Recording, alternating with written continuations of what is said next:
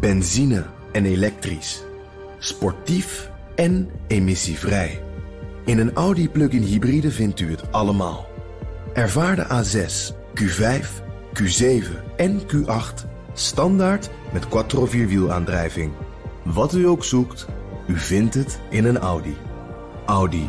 Voorsprong door techniek. Dit is een BNR podcast.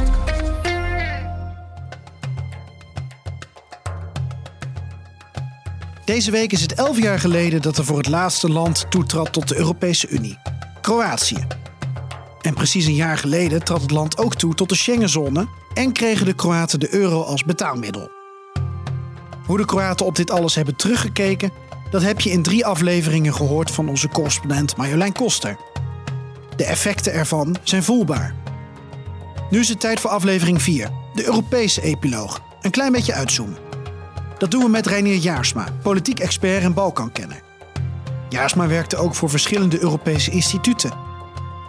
Hoe kijkt hij naar de lusten, de lasten en de geleerde lessen van deze toetreding? En heeft hij tips voor de Europese Commissie en de Europese hoofdsteden als het gaat om het managen van verwachtingen bij potentiële nieuwe leden?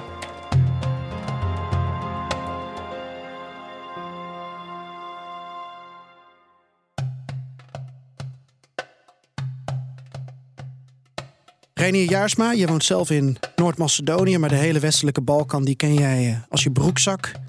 Weet je nog waar jij was toen elf jaar geleden Kroatië lid werd van de Europese Unie? Dat is een goede vraag. Uh, toen zat ik uh, ook al in Skopje, ja, maar toen heette het nog niet Noord-Macedonië, maar het heette het nog gewoon Macedonië.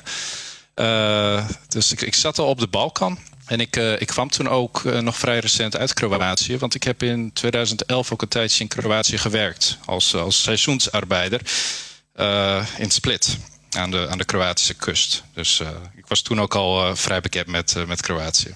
Kan jij je nog herinneren of de toetreding van Kroatië tot de EU ook groot nieuws was in, in Noord-Macedonië en in de rest van de Balkan? Absoluut. En er werd toen al een beetje zo naar gekeken van en goh, zij wel en wij niet. Uh, vooral in Noord-Macedonië dan, omdat daar, uh, die zijn eigenlijk op, het, op hetzelfde moment begonnen met, met het kandidaat lidmaatschap en met de voorbereidingen daarop, rond, rond de eeuwwisseling, rond 2000 dus. Um, terwijl Kroatië veel snellere stappen heeft gezet natuurlijk. En, dus de andere landen die, die keken daar destijds al een beetje met afgunst naar. En ik denk dat dat de laatste tien jaar alleen maar erger is geworden omdat je ziet dat Kroatië toch wel behoorlijk veel voortgang heeft geboekt in de afgelopen tien jaar. Uh, terwijl die landen die nog altijd in de wachtkamer zitten. En die rond de eeuwwisseling enigszins nog op hetzelfde niveau zaten. qua economie en qua rechtsstaat en dergelijke. Uh, dat dat verschil uh, steeds groter wordt. En dat die landen steeds verder achterop raken. Ook ten opzichte van, van een nieuwe lidstaat als Kroatië als je puur een economisch perspectief ernaar kijkt, dan is het uh, interessant om het te vergelijken met hè, hoe ze tien jaar terug ervoor stonden en nu. Uh, wat je zag, dat het eh, BBP per hoofd van de bevolking was toen ze lid werden al hoger dan dat van veel andere landen in, in, de, in de regio. En is zelfs hoger dan in Zuid-Europa. Dus bijvoorbeeld hoger dan Polen en Hongarije al in 2013. Dat, dat verschil is iets uh, kleiner geworden. Nu hebben bijvoorbeeld Polen ze ingehaald qua eh, BBP per hoofd van de bevolking. Um, maar je ziet inderdaad wel dat uh, de salarissen sneller zijn gestegen in Kroatië dan in de, dan in de rest van de, van de westelijke Balkan. En, en ook ja, gewoon het, over het algemeen ook draait de economie een stuk, een stuk beter. Uh, met uitzondering natuurlijk van het coronajaar. Omdat Kroatië zo ongelooflijk uh, afhankelijk is van toerisme. Hebben ze toen een hele grote uh, daling gehad. maar daarna is eigenlijk het wel weer goed gekomen. En hebben ze ook heel, heel snel teruggeslagen. meteen nadat corona was, voorbij was. Waarin zijn Kroaten teleurgesteld na tien jaar, elf jaar EU? Uh, ik denk dat dat uh, vooral komt vanwege een hoog verwachtingspatroon. als je kijkt in 2013, toen ze, toen ze lid werden van de Europese Unie, dan wordt er vooral gekeken naar West-Europa, naar Nederland, naar, naar Duitsland in termen van wat, wat nu bereikbaar zou moeten zijn. terwijl ze eerder in, de, in dezelfde groep als Bulgarije en Roemenië zitten qua economische vooruitgang. Ze hebben het wel iets beter gedaan dan, dan, ehm, dan Bulgarije en Roemenië. maar het grote gat met West-Europa is natuurlijk nog altijd niet nog, nog, altijd vrij aanzienlijk. En uh, ik denk dat dat uh, veel Kroaten is tegengevallen. En daarnaast, ja, ook uh, qua politiek gezien, qua ontwikkelingen qua rechtsstaat, blijft Kroatië ook problemen ondervinden. Misschien niet zoveel als bijvoorbeeld in Hongarije en Polen. Maar goed, ook in Kroatië blijf je problemen op dat gebied hebben. En, ja, en daar is de, de bevolking, die heeft daar natuurlijk problemen mee. Je hebt ervaring vanuit de Balkan, maar ook ervaring bij Europese instituties. Je snapt hoe politiek werkt. Even naar het maatschappelijke draagvlak. Als je hoort dat een toetreding tot de Europese Unie en ehm, het aannemen van de euro en ook het toetreden tot de Schengenzone, uh, wat weer veel betekent voor uh, vrij verkeer van, van personen. Als je dat allemaal in ogenschouw neemt, hoe zou jij het eerlijke verhaal uh, aan Kroaten uh, de volgende keer vertellen? Dat de Europese Unie dus een normen- en waardeunie is, dat het economisch een sterk blok is, maar dat niet iedereen daar grosso modo gelijk van profiteert of dat zo ervaart. Welke lessen zouden we uit zo'n toetreding als die van Kroatië kunnen trekken? Ik denk dat uh, dat is inderdaad precies wat je zegt. Dat soort lessen worden eigenlijk nu al getrokken in dat er een veel minder hoog verwachtingspatroon wordt geschetst bijvoorbeeld voor de rest van de westelijke Balkan.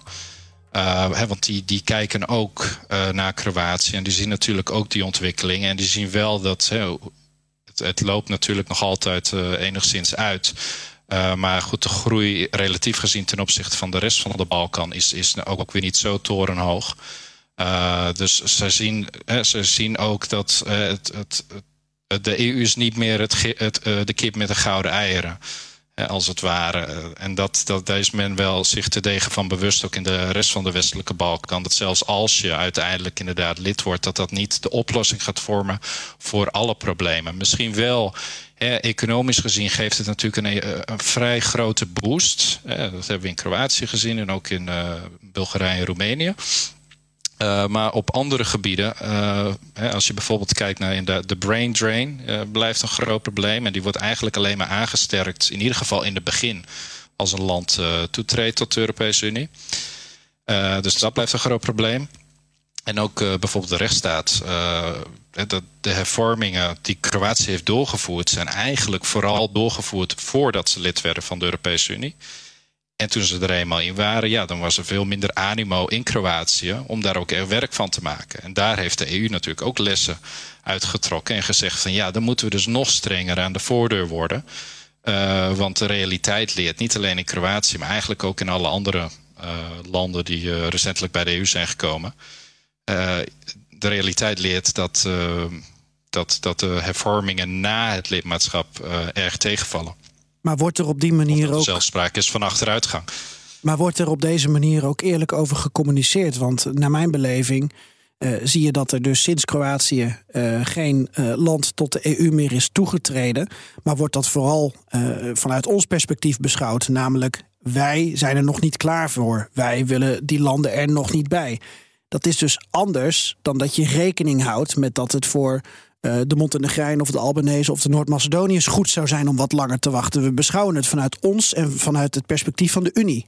Ja, ja maar dat, dat is natuurlijk altijd zo. Kijk, het, probleem zou zijn als je als EU zijn inderdaad het, pakket minder aantrekkelijk zou maken. En je zou, of je, je zou het wat realistischer maken als het ware qua verwachtingspatroon. Dan verlies je ook meteen een heleboel van je van de reden waarom deze landen bij de EU willen. Het is juist uh, die droom uh, van hey, wij kunnen net zo worden als, uh, als de rest van de Europese Unie. Dat is eigenlijk de grootste drijvende factor uh, achter, achter het hele hervormingsproces op de westelijke Balkan en, en in Oekraïne en in Moldavië. dus je moet wel, wat de Amerikanen eigenlijk ook altijd hebben gedaan, hè, dat idee van American Dream, dat, dat heeft Europa had, heeft dat nooit gehad. Maar heeft er wel vrij sterk op ingezet, vind ik, in de laatste twintig jaar. En zal je dat nu enigszins gaan afbouwen en, en wat realistischer in je communicatie zijn ten opzichte van ook ten opzichte van de nieuwe van de, van de kandidaatlidstaten. Uh, ja, dan denk ik toch dat het animo daarvoor af gaat nemen onder de bevolking. En je ziet eigenlijk het tegenovergestelde gebeuren dat de commissie, vooral de, Europese Commissie dus, uh, ja, met steeds grotere superlatieven komt van hoe geweldig het, het wel niet zou zijn als, als de westelijke Balkan bij, bij de EU zou komen. terwijl, ja, terwijl vanuit de lidstaten gezien hoor je andere signalen, hè, vooral vanuit kritische lidstaten zoals Nederland. Als je nou Kroatië als voorbeeld neemt en je uh, zet dat af tegen die enorm grote woorden, uh, inderdaad van Ursula von der Leyen, van Charles Michel. Uh, welke les uit specifiek Kroatië zouden zij dan extra goed in hun oren moeten knopen om zich te beseffen dat de European Dream er dan niet voor alles en iedereen is? Is dat bijvoorbeeld voor de jonge Kroaat die toch niet genoeg perspectief ziet en besluit om naar elders in Europa te gaan, waardoor je die brain drain hebt? Nee, exact. En uh, ik denk dat we vooral heel goed moeten kijken ook naar de verschillen in, hè, bijvoorbeeld in Kroatië, verschillen in uh, de kandidaat-lidstaten op de westelijke Balkan. Want je ziet uh, wat, dat heel veel mensen. die bijvoorbeeld in de, in de minder bevolkte gebieden van Kroatië, dus in Slavonië, richting de Servische grens, weg van de kust, dat daar inderdaad vooral die brain drain plaatsvindt. En dat het vooral in de landelijke gemeenten uh, is dat een probleem. Hè? En ook vanuit die landelijke gemeente natuurlijk ook naar de hoofdstad en naar de kust, maar ook vanuit die landelijke gemeente naar de, Europese, of naar de rest van de Europese Unie. Uh, dus daar zal je inderdaad extra aandacht voor moeten hebben als Europese Unie. Alleen ja, de eerlijkheid gebiedt mij natuurlijk te zeggen dat dat, dit is niet iets dat de Europese Unie op gaat inzetten. Want dit past natuurlijk niet in hun straatje. De, de brain drain, daar profiteren juist landen als Duitsland van. Daar profiteert ook een land als Nederland van. Hè, dat kundig personeel uit Kroatië en uit de rest van de Balkan uh, naar West-Europa vertrekt. Uh, dus dat, dat, dat ligt heel gevoelig. En dat is eigenlijk ook een van de redenen waarom er nog vanuit de lidstaten beweging is om die landen bij de EU te krijgen. Omdat ja, die brain drain is eigenlijk in hun uh, voordeel. In ieder geval op de, op de korte termijn. Zo wordt dat uh, in ieder geval in de lidstaten gezien. Was dat ook tien jaar geleden, of eigenlijk langer, twintig jaar geleden, de inzet van landen als Duitsland en Oostenrijk, die zich toch wel voorstander toonde van, van toetreding van specifiek Kroatië tot de Europese Unie. Onder meer om, uh, om economische redenen. Denk aan een bedrijf als Raiffeisen dat ook uh, dacht... nou, dan kunnen we extra goed voet aan de grond zetten in, uh, in, in, Kroatië... en de Balkan verder veroveren. Die zagen er wel brood in. Um, die arbeidsmigrant, was dat dan ook al in het... stond dat ook al op het netvlies? Want zoveel Kroaten zijn er ook weer niet. Nee, absoluut. Maar dat speelt wel een grote rol. En je moet ook nadenken. Het is... Uh, Kroatië was de eerste Europese, of de eerste Europese kandidaatlidstaat die in zijn eentje lid werd uh, sinds, sinds Griekenland in 1981. Uh, dus het, het, wordt altijd wordt het in blokken gedaan. En Kroatië was daar eigenlijk een uitzondering op. En ja, dat, dat kan je eigenlijk alleen maar verklaren vanuit, inderdaad vanuit dit soort economische motieven. En inderdaad de goede bilaterale banden die Kroatië heeft met Oostenrijk en met Duitsland. Wat inderdaad de twee grote uh, voorstanders van die uitbreiding uh, met Kroatië waren. Um, dus ja, dat, dat was destijds inderdaad ook al een, een, belangrijke reden. En dan ook vooral om Kroatië los te koppelen van de rest van de Balkan. Want die banden met hè, Servië en dan helemaal als je verder naar het zuiden gaat, die worden dan steeds minder. Um, dus dat, dat was zeker destijds ook al een, een, een, overweging die gemaakt is, inderdaad. En waar ook veel kritiek op is gekomen vanuit de rest van de Balkan. Van hé, hey, die Kroaten, ja, die gebruiken hun banden met de Oostenrijkers. Hè, de historische banden natuurlijk ook van het vroegere hè, Habsburgse Rijk, Oostenrijks-Hongaarse Rijk, toen ze er deel van uitmaakten, gedeelte van Kroatië. Dus ja, dat, daar werd toen ook al met, met een bepaalde afgunst naar gekeken. Kun jij zeggen dat ehm, de Europese Unie uh, Kroatië momenteel als een volwaardig lid beschouwt. Op papier zijn ze er natuurlijk elf jaar bij. Ze zijn nu zelfs lid van de eurozone en ze zijn toegelaten tot Schengen, dus ze hebben de full package. Maar worden uh, de Kroaten en wordt Kroatië als volwaardig lid ook gezien, denk je? Ja, dat denk ik wel. Uh, ik denk niet dat, we, dat er nog een, een soort van onderscheid bestaat uh, tussen echte nieuwe lidstaten en, en de oudere lidstaten. Of althans, dat wordt, niet, dat wordt echt niet zo uitgedragen op het Europees niveau. Uh, wat je wel ziet, het, in tegenstelling daartoe, is dat hè, voor die nieuwere landen die er dan bij zouden komen, dat die niet meteen volwaardig lid zouden worden. Hè? Want dat is nu een beetje het idee van... Hey, we kunnen die, land, nieuwe landen op de westelijke Balkan... die kunnen we eigenlijk niet volwaardig lid maken. Dus laten we dat maar gewoon een soort van opbreken, dat proces. Laten we het stapsgewijs doen zodat ze bijvoorbeeld hè, dat vetorecht, waar, waar het natuurlijk altijd over gaat, dat ze dat niet krijgen. Helemaal niet in het begin. Maar dat we misschien eerst onderdeel kunnen maken van de interne markt. En dat je stap voor stap, als het ware, ze integreert in Europa. In plaats van dat het gewoon in één keer op een datum, uh, tien jaar van nu, uh, alle, al die, alle rechten krijgen en, en alle, al, alle voordelen van het Europees lidmaatschap. dus daar, ik denk dat daar de EU nu wel een stuk conservatiever is geworden, een stuk voorzichtiger in is geworden. met het en met het echt het volledig weggeven als het ware van, van het EU-lidmaatschap. Maar ik, ik, denk wel inderdaad dat Kroatië daar wel als, als volmondig lid wordt gezien. En je moet ook, wat ook belangrijk is, denk ik, in die, in die zin. De, de regering die er zit, die zit er ook al echt heel lang. Hè? De, Plenkovic is daar al, heeft, is echt wel een gewaardeerde naam in Brussel. Uh, is iemand die, uh, die een goede reputatie heeft en die voordat hij premier werd ook al uh, Europarlementariër was in Brussel. Dus iemand die wel echt bekend is en die daar ook echt meedraait. dus ik zou ook op basis daarvan zou ik niet zeggen dat, dat Kroatië als, als minderwaardig lid zou worden gezien. Reinier, jij stelde aan het begin van je verhaal over die brain drain dat dat in Kroatië wel erg lang duurt. Als je dat afzet tegen andere landen die lid zijn geworden van de EU en al deze lusten hebben gekregen. We zien natuurlijk dat de lonen wel stijgen, maar nog steeds betrekkelijk laag zijn als je kijkt naar de kosten waar Kroaten mee geconfronteerd worden. Inflatie is echter in andere landen ook het geval. Wat is nou, denk je, specifiek het probleem van Kroatië als het gaat om, om die brain drain? Uh, ik denk dat als je het, het, relatief bekijkt, wat je zegt, inderdaad, de lonen zijn wel gestegen. Uh, maar het verschil met een land als bijvoorbeeld Polen, die heeft wel echt een stuk meer economische groei gemaakt over de laatste uh, 10, 15 jaar dan Kroatië. En dan zie je inderdaad dat daar de mensen sneller terugkeren. En daar is het wachten op eigenlijk, dat, dat Kroatië op dat niveau komt. Uh, dat, de mensen, dat het ook voor de mensen begint te lonen om terug te keren. En dat is niet alleen een, uh, dat is niet alleen een kwestie van geld. Het is ook bijvoorbeeld een kwestie van, van faciliteiten. En in die, die gemeenten die leeglopen, hè, dat, het is niet alleen de bevolking die leegloopt. En dan vooral die jeugd uh, die leegloopt. Maar goed, daardoor verdwijnen ook allemaal faciliteiten, bijvoorbeeld van het platteland. En dat maakt het dan een stuk minder aantrekkelijk om terug te keren. Terwijl iedereen naar de hoofdstad trekt en naar de kust trekt, waardoor de de, de, de rente, of hoe noem je dat? De, huurprijzen daar enorm stijgen en uh, het vastgoedprijzen. Dus dan wordt het ook een stuk moeilijker om terug te keren. Dan wil je dus terugkeren misschien naar buiten de stad en naar buiten de kust. Alleen, ja, daar is dan niets meer, omdat iedereen is vertrokken.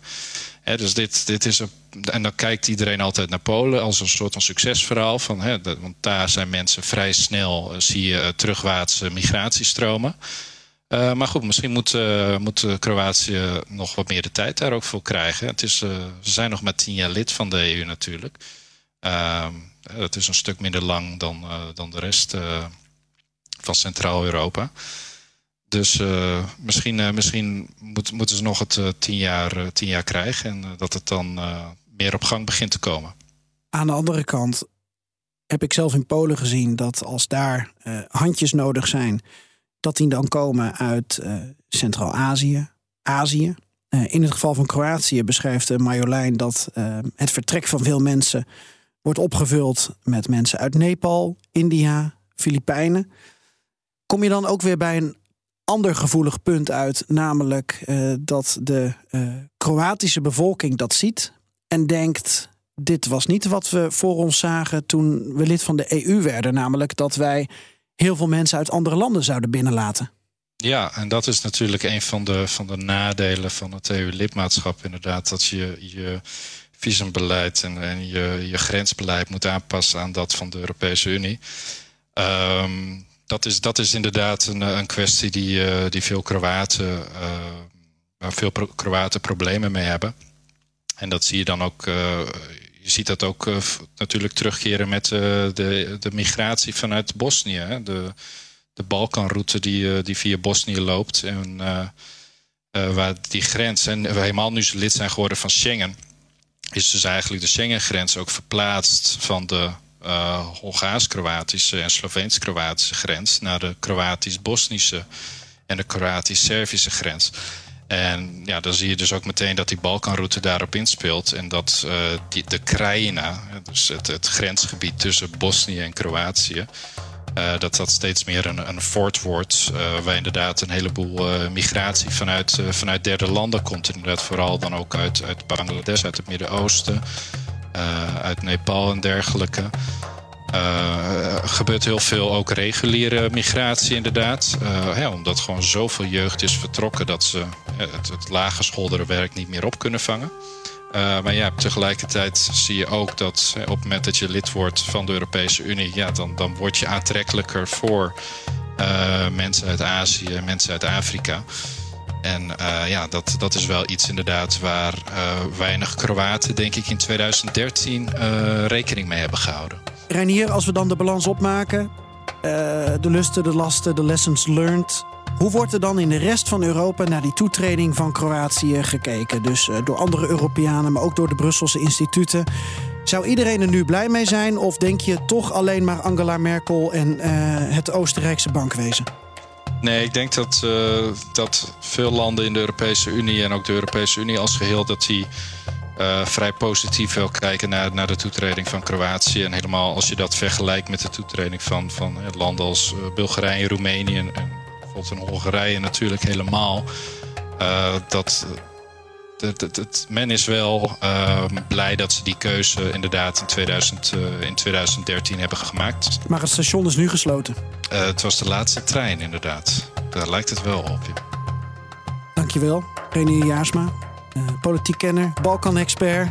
Dankjewel, Renier. Geen probleem.